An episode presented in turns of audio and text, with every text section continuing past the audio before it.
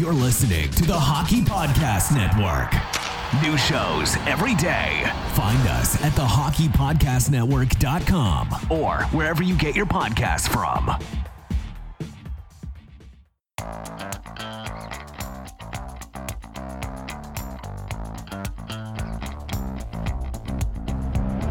Have you always wanted to hear the hockey stories told from the press box? For your premier source of hockey prospect news from across the AHL, NCAA, Canadian Hockey League, and international leagues, this is your all access pass to the Press Zone, a hockey podcast packed with news, analysis, interviews, and entertainment featured on AHLReport.com. Your hosts, Amy Johnson and Rick Stephens, are experienced, credentialed hockey reporters bringing you stories built from strong connections throughout the hockey community and from inside rinks all across North America. Welcome to the Press Zone. Well, hello everyone, and welcome to this week's episode of the Press Zone Podcast, right here on the AHL Report on Rocket Sports Media, and of course, a proud affiliate of the Hockey Podcast Network, and sponsored by the good folks over at DraftKings. So glad that you are with us this week. Uh, can you believe we've hit the middle of December? I can't. Um, and before I go any further, I should introduce myself because every week we have new listeners. Uh, I am your host of the show and also the lead correspondent here at AHLReport.com. My name is Amy Johnson.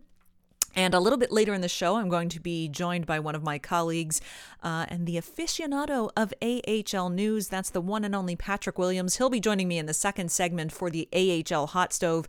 Uh, but before we get there, uh, yeah, it's uh, we're hitting the midway point of December uh, this week. Hard to believe.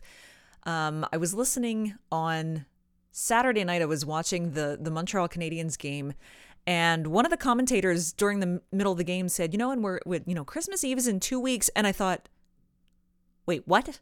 Christmas Eve is in two weeks. That means we are we are less than two weeks till Santa's big day like that's so hard to believe and you know what that means that also means that we are less than two weeks away from um, the world juniors big day boxing day uh, when when it all kicks off uh, for the world junior competition for this year. So it's an exciting time of year.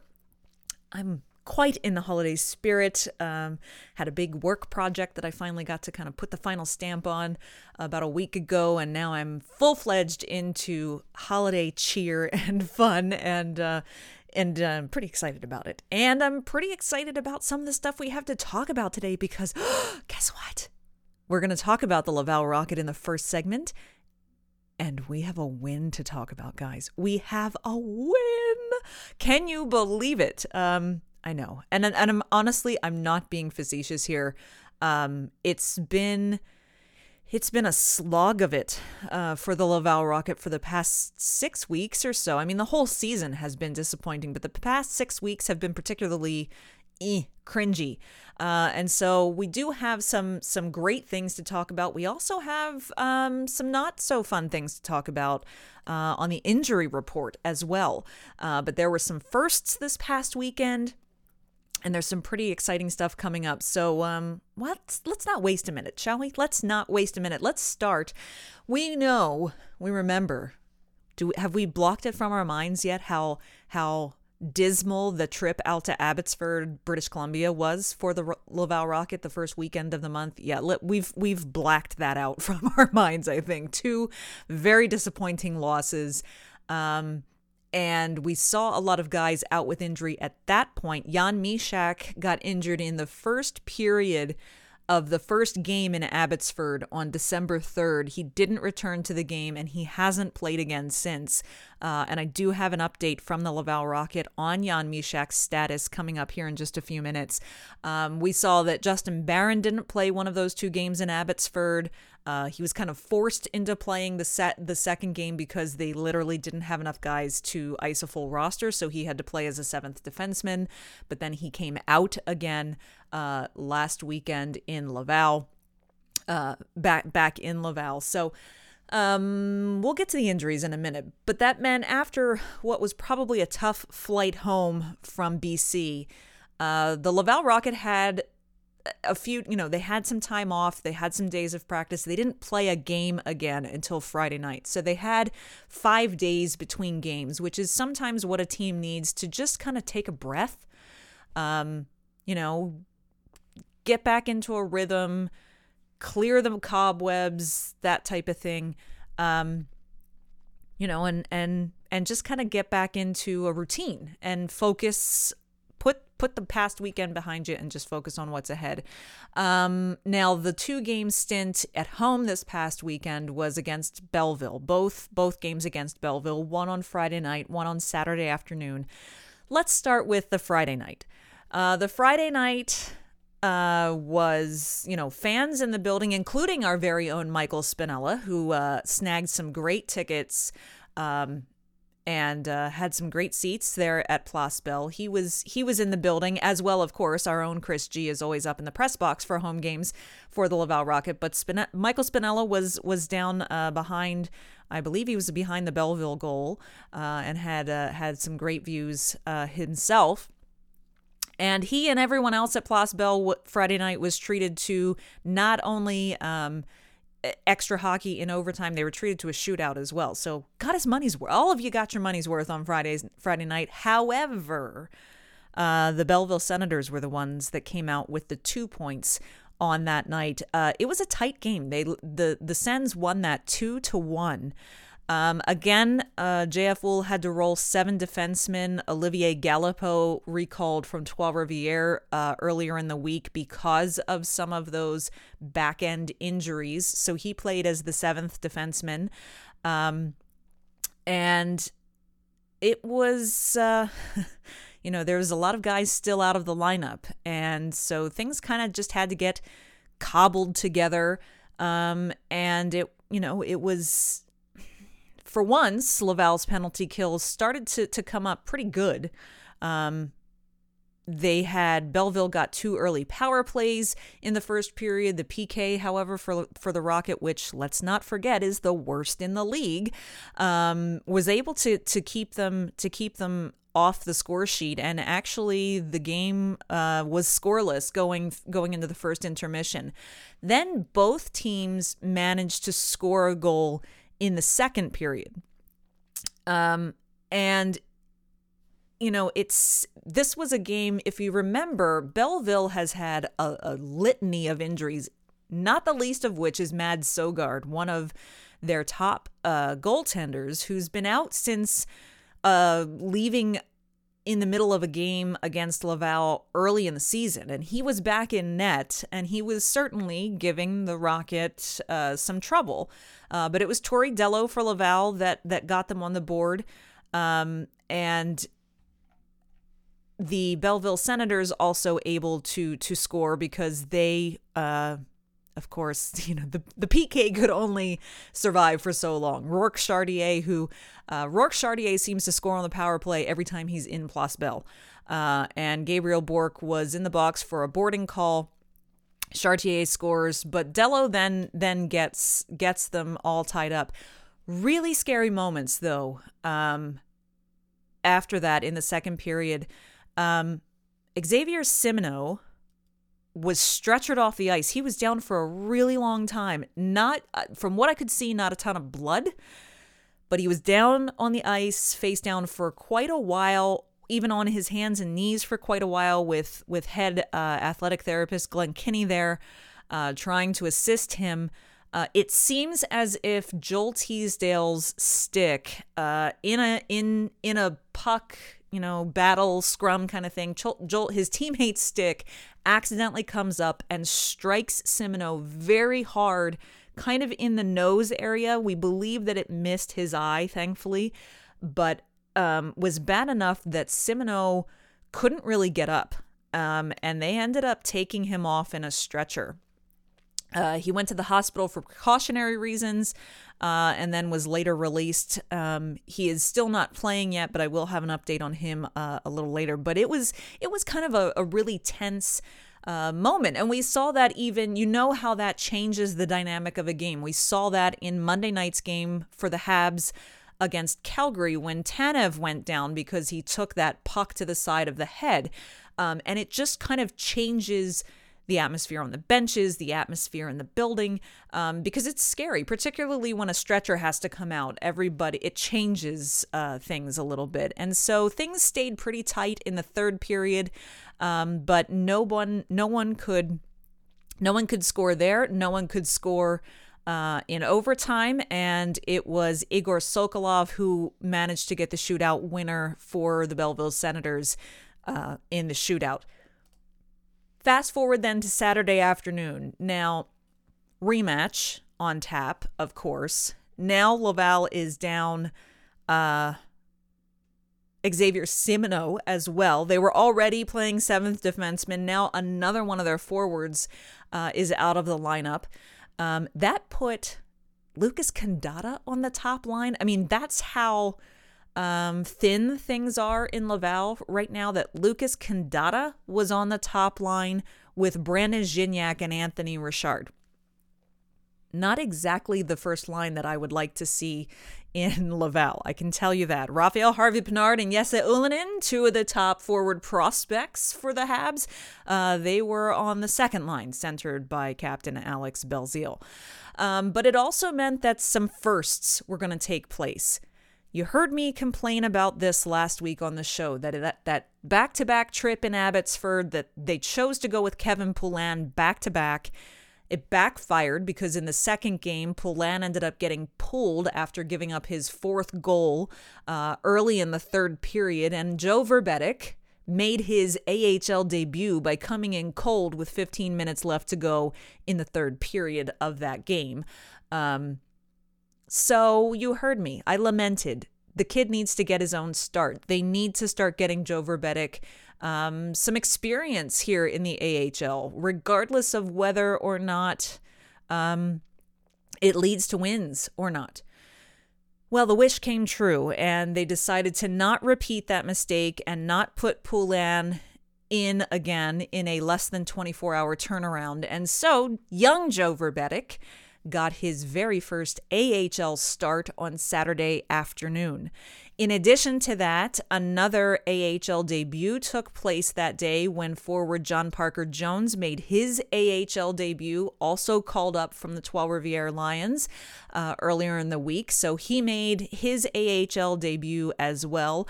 And to complete the trifecta, it was Teddy Bear Toss Day. It's always an exciting day for teams in the AHL. The Teddy Bear Toss is a storied tradition uh, throughout uh, lower leagues of you know AHL, ECHL, junior hockey.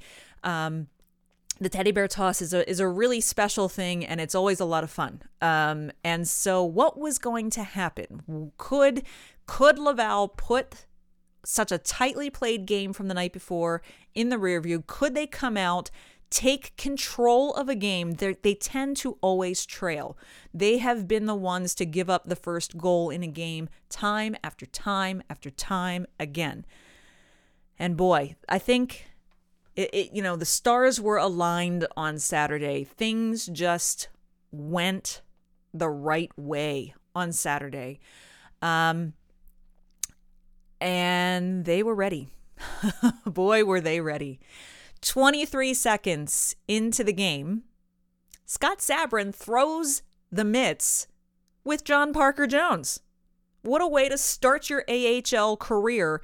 23 seconds into your AHL debut, you're in a fight with Scott Sabourin, of all people. Uh, Scott Sabourin, uh, six foot three, taking on the six foot seven John Parker Jones. Yes, you heard that. Six foot seven. Oh, did I mention Joe Vrbetic in net? First AHL start, six foot six. Uh, we got some some big men uh, making some AHL debuts in their first starts. Uh, so that kind of set a bit of a tone. Sabourin, uh, they both got a fighting, uh, five minutes for fighting, obviously, but Sabourin also got an instigating minor, and I believe he got a 10 minute misconduct on that as well. Uh, and so it put it put Laval immediately onto the power play 23 seconds into the game. 25 seconds into the power play, so we are still less than a minute after opening faceoff. We are 48 seconds into the game. Anthony Richard scores on the power play, top corner, and the teddy bears rain down. Uh, so, I mean, all of the things that happen there. They score on the power play. They score first in the game. They score the first minute into a game to set the tone. Uh, and then there's the big delay as the teddy bears rain down. Laval sets a new franchise record. They were hoping to beat their old record, which was a little over 6,000 teddy bears, and they blew that out of the water this time with about 8,800 teddy bears coming down onto the ice. It took them a little while to get all of that cleaned up. Um, and really, I think Belleville, I don't know. I don't know if it was Sabourin's start. I don't know if it was the power play goal within the first, something just, nothing was working for Belleville. Everything was just in the works for Laval in this game. And the goals just kept coming. Lucas Condotta makes it two to nothing.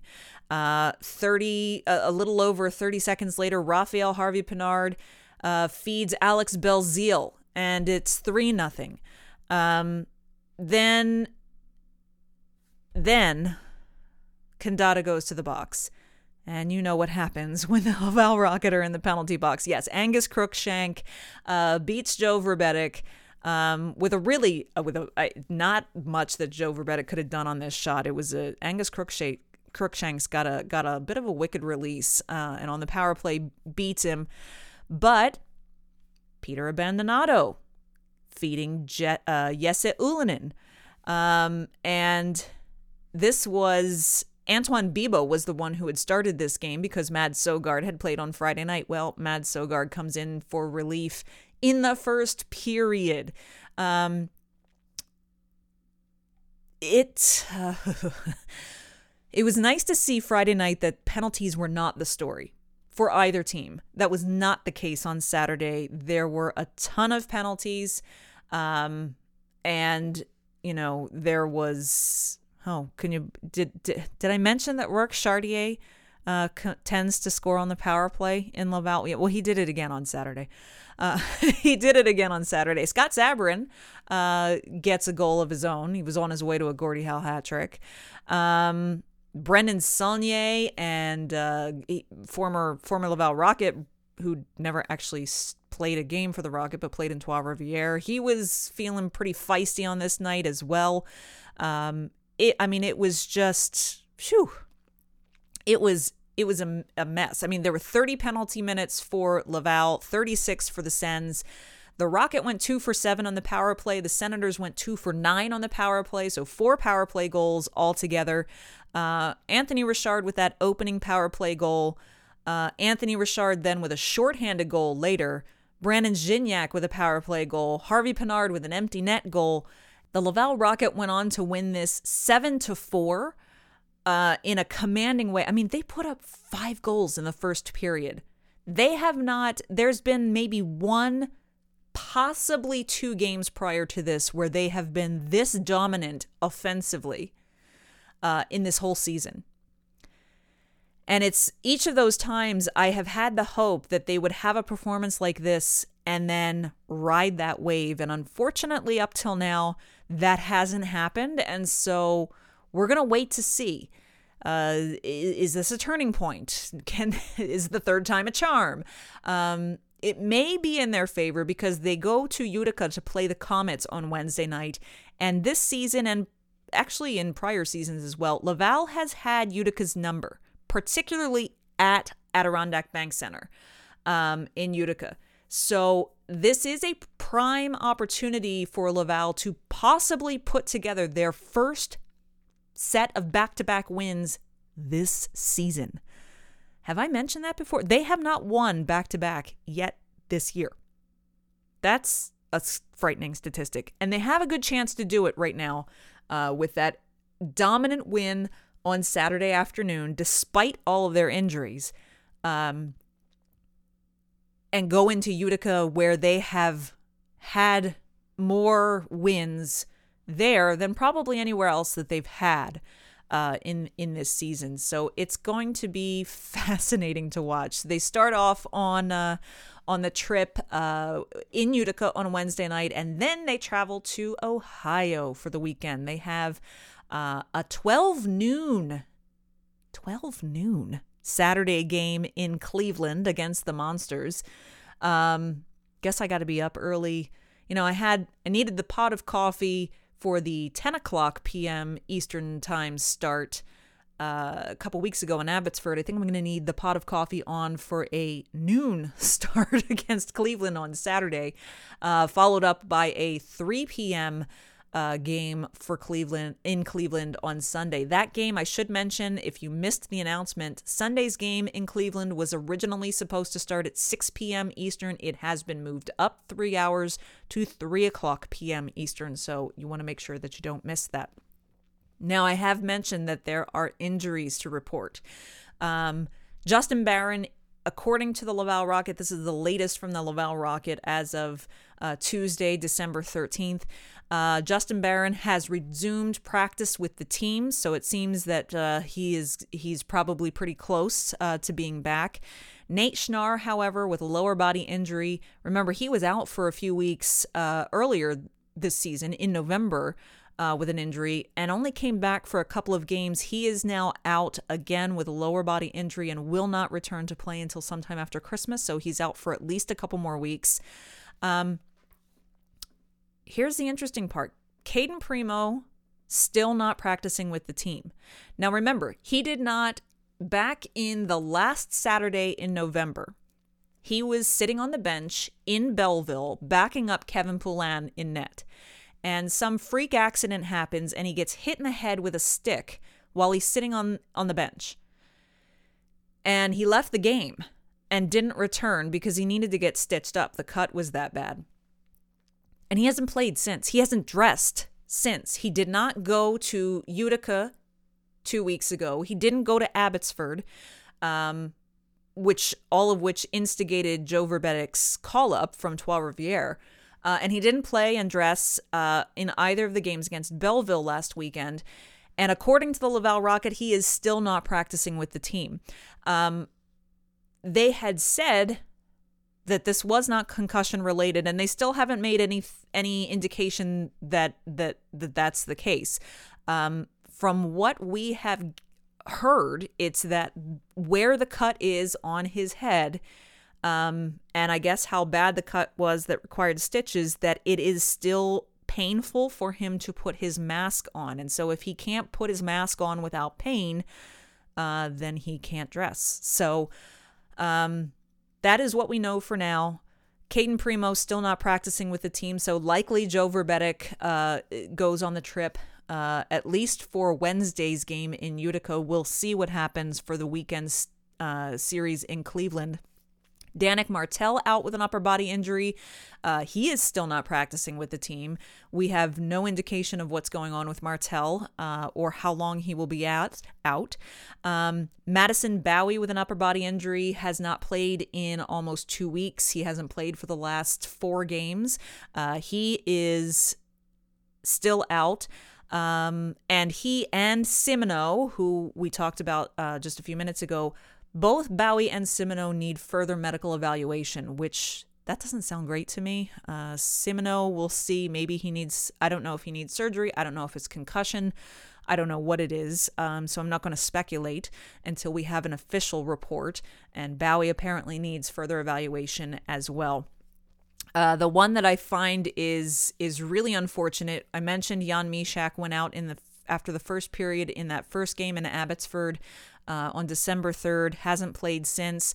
Uh, it is now confirmed he has a lower body injury and will be out for eight to 10 weeks.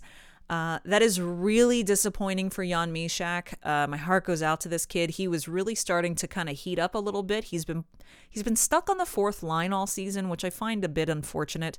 Um, but he's he's really been showing some spark lately, uh, and to now get sidelined for well, it's been a couple of weeks since he's played. He's out for eight to 10 more weeks. So, what could end up being about three months, anywhere from two to three months uh, with an injury. Uh, it's that's that's a disappointment for Jan Mysak. We wish him the best and we hope he gets well soon. Um, but that does mean, uh, really, the the Laval Rocket are still um, really thin. Rem Pitlick is still up with Montreal. We saw uh, Cole Caufield left the game on Monday night um, with with an injury and didn't return. Uh, so there's the big question mark of will uh, will the Habs need to recall another forward um, from JF Houle's roster or not? Um, that is still yet to be determined. Um, and so we did at least see today that the Rocket recalled Pierre Rick Dubé from Trois Rivières, uh, likely to have a little bit of, of some extra help as they head to Utica today. Um, but it's, uh, whew, it was an exciting weekend for Laval in many ways, but it was also a weekend full of bad news and not necessarily just that they lost a game. Uh, the injuries are really starting to pile up. And so we'll see how well um, the leadership on on the bench is able to pull that team together and the coaching staff and try to to continue to move forward through that. So you can guarantee we'll have uh, all the coverage of this week's games over at ahlreport.com. Uh, I will be uh, handling the coverage for all three of Laval's away games this week Utica, Cleveland, and Cleveland. So be sure to check us out at ahlreport.com. You can follow live in game updates on our Twitter account at the AHL Report. And uh, hopefully next week we get to we get to talk about another win because I gotta say it was it felt pretty good to talk about one today. So, with that, we are going to take a quick break. We're going to hear from our sponsors over at DraftKings. And when we return, I promised it earlier, and it the time is here. Patrick Williams will join me in the studio for this week's AHL Hot Stove segment. Don't go anywhere. You are listening to the Press Zone podcast right here on Rocket Sports Radio. Hey, hockey fans, light the lamp this winter with DraftKings Sportsbook, an official sports betting partner of the NHL. New customers can bet just $5 pre-game money line on any NHL team to win their game and get $150 in free bets if they do. If that wasn't enough excitement, you can turn small bets into bigger payouts with same game parlays. Combine multiple bets like which team will win, how many goals will be scored, and more for your shot at an even bigger payout. Download the DraftKings Sportsbook app now Use promo code THPN, bet $5 on any NHL team to win their game, and get $150 in free bets if they do. Only at DraftKings Sportsbook with code THPN. Minimum age and eligibility restrictions apply. See show notes for details.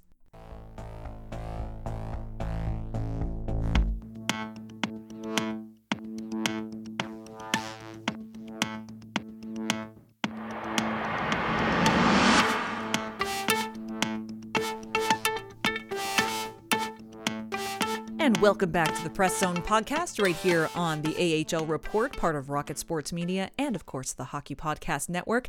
Once again, I'm Amy Johnson, your host of the show each and every week. We are so glad that you're here with us.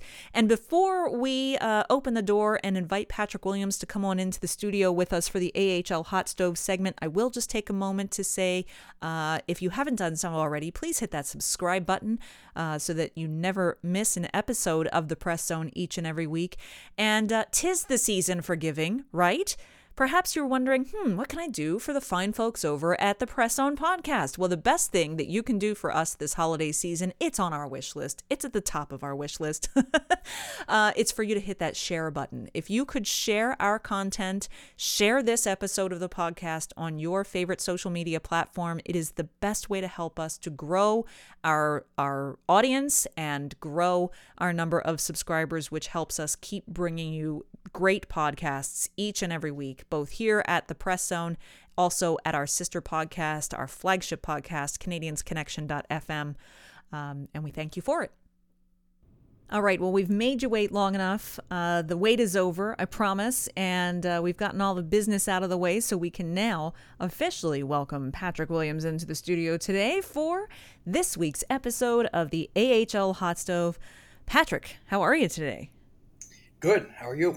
I'm good, thank you. I'm sorry there's no I know Rick's not here today, so the Angels are off doing Christmas preparations, I suppose. Angels are on hiatus. The Angels are on hiatus, uh, but it's, what's that's a term for uh, the NHL when you have like the mandatory off days.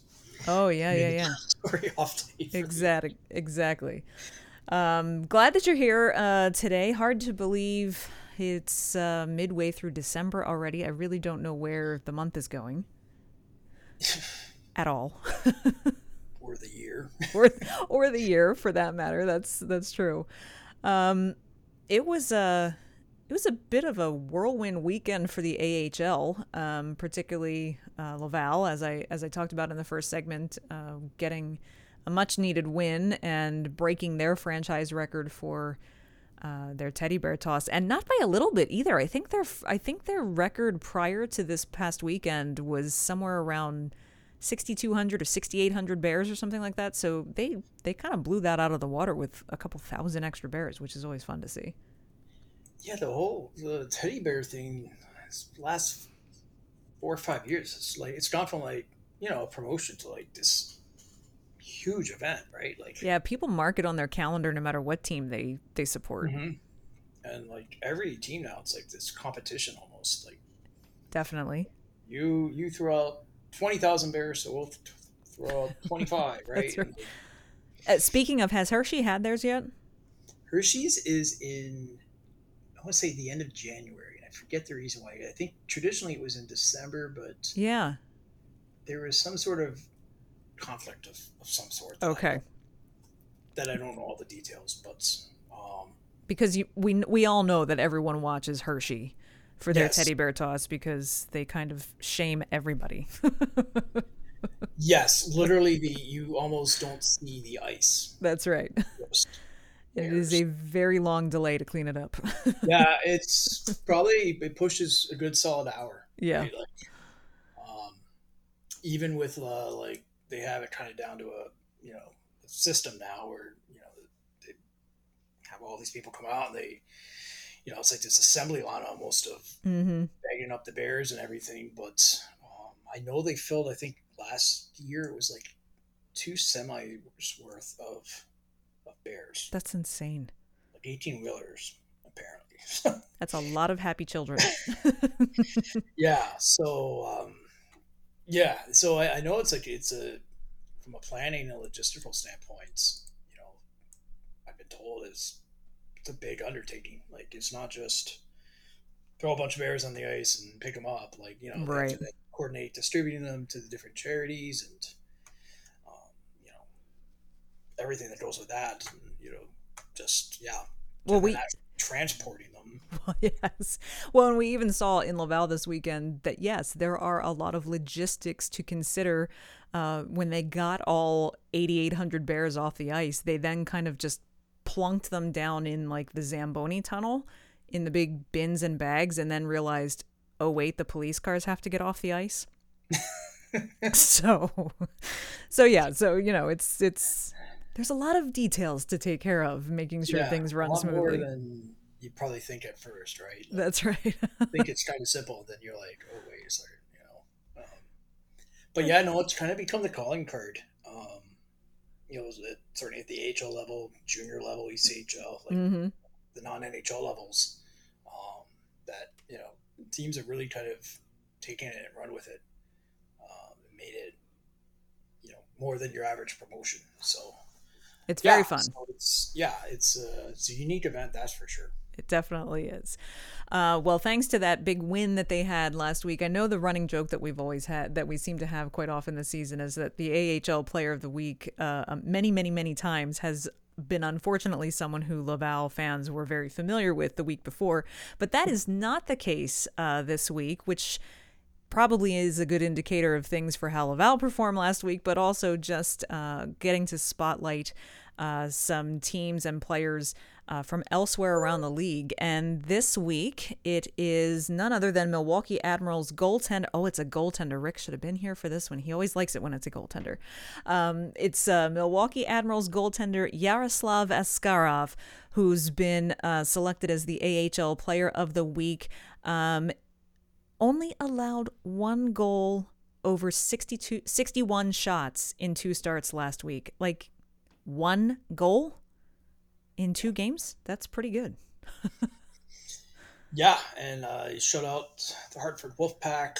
Ooh. Uh, kind of round out the week. Um, first round pick, uh, 2020. Um, yet another goaltender coming through Milwaukee, probably bound eventually for for Nashville, following a long you know long history of that, just going all the way back to. Um, Juuse Saros came through, uh, mm-hmm. different backups, Chris Mason way back. Um, so um, yeah, they've always had a real strong tradition of uh, of those kind of you know high high end goaltending prospects who then you know go on and stay in Nashville for for years, right? So I mean, there's obviously a lot of high hopes staked to him um, going down the road, but uh, yeah, he's a uh, he had a little bit of a, a, bumpy start to start the year, um, which is to be expected, right? I mean, he's mm-hmm. he's only twenty, and B he's coming over from the KHL, and he didn't have a ton of experience there. Um, so he comes over and you know, there's an adjustment period certainly, and it's just it's a you know anybody that's ever seen the AHL versus the KHL, it's very much a uh, different brand of hockey, right? You know, yes. it's far more sort of chess oriented, and this is a lot more you know kind of mosh pit, right? So, um, yeah, so there's an adjustment for goalies to deal with that. Uh, you know, pretty much every young goalie coming from Europe I've ever spoken with is has spoken about that. But uh, yeah, he's an interesting, interesting character just in terms of uh, you know his, you know, kind of what he brings. He's a right-handed uh, glove, so that's a little bit of a, little bit of a twist mm-hmm. From your average goaltender, and um, he's uh, he's finding his way. And they, he's obviously in a great setup there too, right? Like with with Milwaukee, a strong team in front of him. They have Devin Cooley as kind of his his one A one B. So um, they're they're they're you know they're patient with him. There's no rush with him right now. Like right is is pretty set in, in net you know for the time being, and they can take their time with him. But um, yeah, it, it's uh it's, it's a good little. Um, a line to put on his resume early in his career in the AHL, and you know certainly you know when you go 11th overall, you want to see some of those early early signs of um, hope and development. And, mm-hmm. uh, he's he has started to find his way now, 918 save percentage, so you know well above the league average. Um, he has 11 wins, which you know I know people argue about goaltending wins, but a, a win is a win, right? And, right.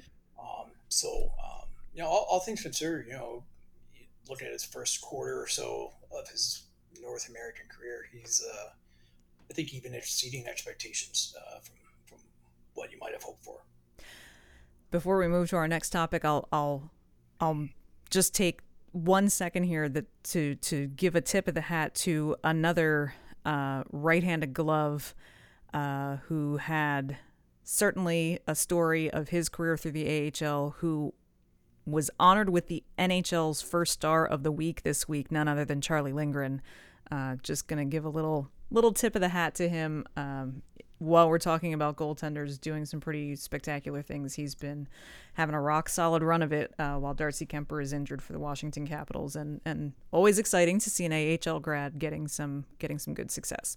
And a uh, good friend of Rocket Media. Yes, uh, been one of the most uh, say engaging and cooperative people um, that you've had on and you know at different points and you know sort of in my own uh, dealings with him uh, always been a first class and you know really you know he's one of those guys that um, he, he gives you thoughtful answers. He doesn't just kind of you know very true. and uh, you know that's obviously appreciated. And yeah he's one of those guys like you know if you're a young goalie or even just a young skater um, he was one of those prospects that he came in with some potential and his career kind of got sidetracked for a while. And, you know, two years ago, he's he played what, three games all season, mm-hmm. right?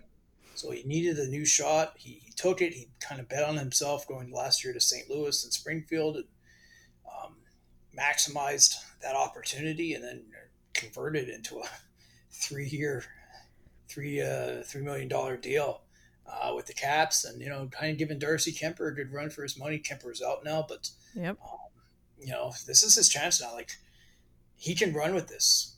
Um, you know, he's the, the, guy in net there. Mm-hmm. Um, you know, so this is a chance now with uh, with the Washington team that you know is still trying to make a go of it. And um, I mean, what an opportunity, right? I mean, to, to go from where he was, well, he was in the AHL last year, and two years ago he was basically just in limbo. Um, yeah. To now being a number one, I mean, you know, full credit to him. He, he always he always believed in himself. Uh, he never kind of let all the stuff that came at him, um, you know, get in the way, right? Yeah, he just kept pushing through, pushing through, and um, you know, you, you know, couldn't happen to a nicer guy too. Absolutely. So we're we're all very thrilled for for Charlie Lindgren to see that uh, first star of the week. Uh, that's pretty spectacular, and uh, hoping hoping his run continues. Um, speaking of someone else finally getting their chance to make an impact in the NHL, uh, we had even spoken uh, last week when we talked about the uh, players of the month in the AHL for the month of November. Uh, we we talked about Matthew Phillips uh, with the Calgary Wranglers um, last week on the show, and I remember on the show you had even stated it's kind of a head scratcher as to why Calgary hasn't recalled him yet uh, that there's a lot of um, you know fan pressure to call him up, and and you know he's leading scorer in the AHL. Well, maybe they were listening to the podcast, and you know maybe Darryl was listening to the podcast last week. We can hope. But it seems that they listened to you, and uh, Matthew Phillips finally getting his uh, call up to Calgary this week. About time someone listened to me, right? That's right. Um, yeah, no, I mean, you know, for my money, he's, he's the best player in the AHL. Um, you know, all around player. Um, and um, at some point, it gets a little bit absurd for him to still be in the AHL. I mean, mm-hmm. he's just ripping it up, and you know, I don't know how many times you need to see him put up two or three points a night uh, and kind of skate circles around the competition before you give him a shot. Especially since like it's not like Calgary's been setting the world on fire this year. Um, and yeah, give him a shot. He's played uh, the past two games, last Saturday night in Toronto, and then well, last night in Montreal. Uh, he still hasn't cracked ten minutes though, so that mm. is a little like, ooh, you know, like, and it's the classic situation for those players, right? Like they come up and you don't put them in that same role that they're at the NHL level, and I and I at the AHL level, and I get it, but you know, it's hard to do a lot with eight or nine minutes, right? Like, right. You, you, know, players like that, right? Like they need to play that, you know, 15, 15 something minutes, right? Mm-hmm. You know, so that's kind of what I'm looking for him to see because, like, that's more, I think, you know, will be the tale of the tape for him, you know, if he can do it or not. I think he can, right? Like, but I do think you need to put him in a situation where he's going to succeed. And you don't, you know, that's where, you know, you see a lot of players fall in that trap and that, you know, they kind of are in and out of the lineup. They're playing eight or nine minutes. Um, and then, you know, a week or two later, they're back in the AHL. So, you know, I do like that they're using him with uh, Red, uh, Radim Zohorna. His, uh, that's his center in, in with the Wranglers uh, mm-hmm. this season. So, uh, Adam Ruzicka as well. So, I, I line line mate wise, I like I like that. You know, I understand like that's a tough lineup to crack. Um, you know, and you're not just going to step right in off the bat. But um, yeah, I wanted to see him really get a shot, right? Yeah. See what he can do with this. I mean, he's been plugging away now in the AHL for for what almost five years now, and before this weekend, he had played one game ever, and that was at the end of the pandemic season. So you know, that wasn't exactly the most no. ideal situation to walk into uh, after being in you know the AHL year, which was you know kind of not the typical AHL. So um, yeah, um, see where he can go with it. But uh, I, have seen parts of his last two games, and I've uh, you know I, th- I, think he's more than handling his own. Mm-hmm. Um, you know, and that's obviously it's a significant adjustment. Um, I want to see, you know, I really want to see what he can do with a real kind of bona fide opportunity. Absolutely, that's what it's what we always hope to see uh, when prospects finally get uh, get that opportunity. Um, that they're not hamstrung too much, not hand you know their their hands aren't tied too much, uh, and and maybe give them a little more room to breathe so that they can kind of get into their own rhythm again. um, at the NHL level. So it'll be it'll be really fascinating to uh, to watch how how he progresses with Calgary. Um, now we talked, we, you know, we mentioned how Laval came up with a big win over the weekend. Um, still doesn't change the fact that they are uh, sitting in the basement in the division, in the conference, in the league. Uh, you know, it doesn't erase uh, the the terrible season that they've had so far. Um, and you know, there's a lot of work still left ahead. And and I remember uh, in a in a recent episode we had talked about how you know when teams find themselves in a in a deep hole like this at this point of the year and this isn't just talking about Laval specifically but just teams in general in the AHL who are who, whose season has not started uh, in an ideal way and they find themselves kind of stuck um, that a, a logical way to uh, kind of try to at least change your fortunes or, or improve things and, and change things up is not necessarily shuffling your lines around or moving personnel back and forth between your ECHL and your AHL uh, franchises, but is to then go out and find someone, usually a veteran, that you can sign as a free agent to come in and and maybe shake things up a little bit. And I found that it was really interesting um, this week that the uh, Lehigh Valley Phantoms have done exactly that. Um, Artem Anisimov have been uh, on a PTO with the Phantoms for uh, a little bit, and they signed him this week to an AHL contract for the rest of this season. And you and I were even speaking before the show, before we started recording the show. Uh, he signs that contract and he immediately goes and really starts making an impact for the Phantoms, uh, putting points on the board. Um, and and this I felt Patrick is kind of like one of those real life examples of yes, this is what teams in the AHL this is the out of the box way that you need to try to salvage uh, a season when it hasn't started the way that you wanted it to. Exactly right, and you know he comes out and puts up four points the night, the day he you know signs the contract, right? Yeah. So um, he's only been there for about uh, well, he had that injury in preseason, and then you know for about not even a full month now, right?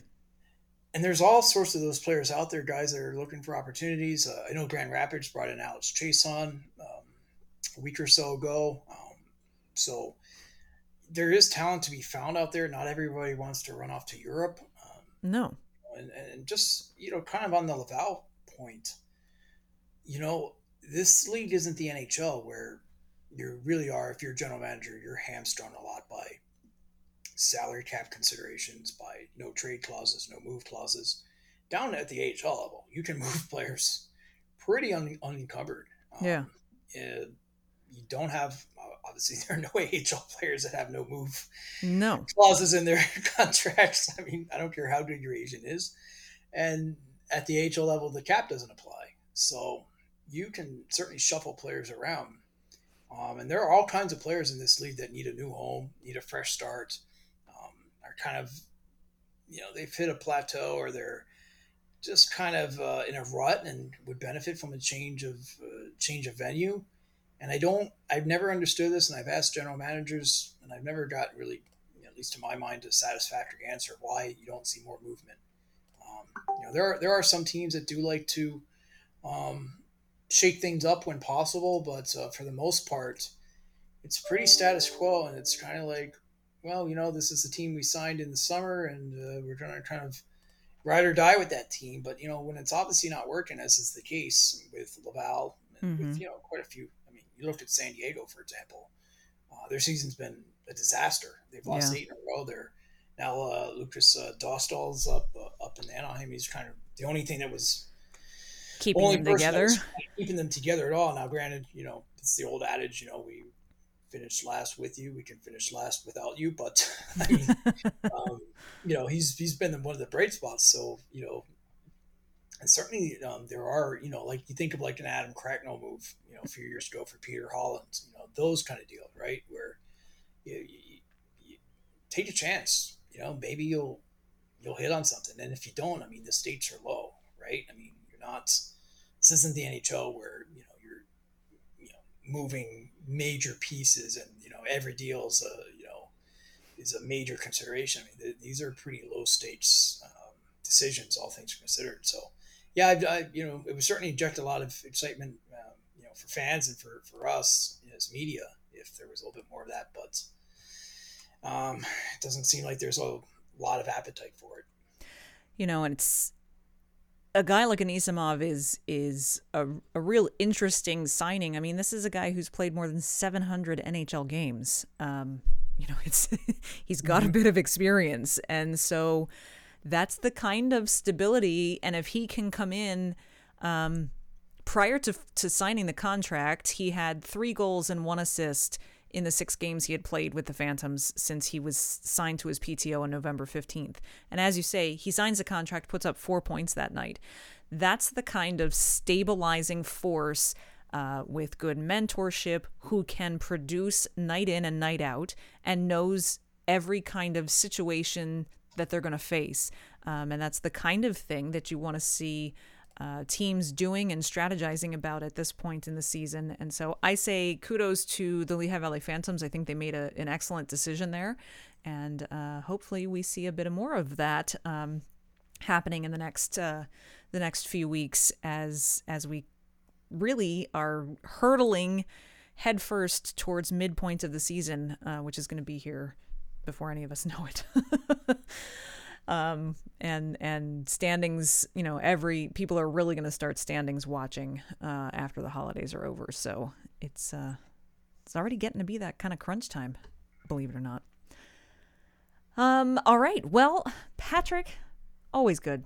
Always good to have you here for the AHL hot stove. Um, you know, it was a it was kind of an exciting weekend around the AHL, and uh, we saw things are starting to gear up. Laval's uh, speaking of Laval, you know, they're putting out plenty of uh, promotion to start gearing up for the All Star Classic, which is coming up uh, in just under two months. And so, on an upcoming episode, we'll uh, we'll talk a bit more about that, uh, the return of the AHL All Star Game finally.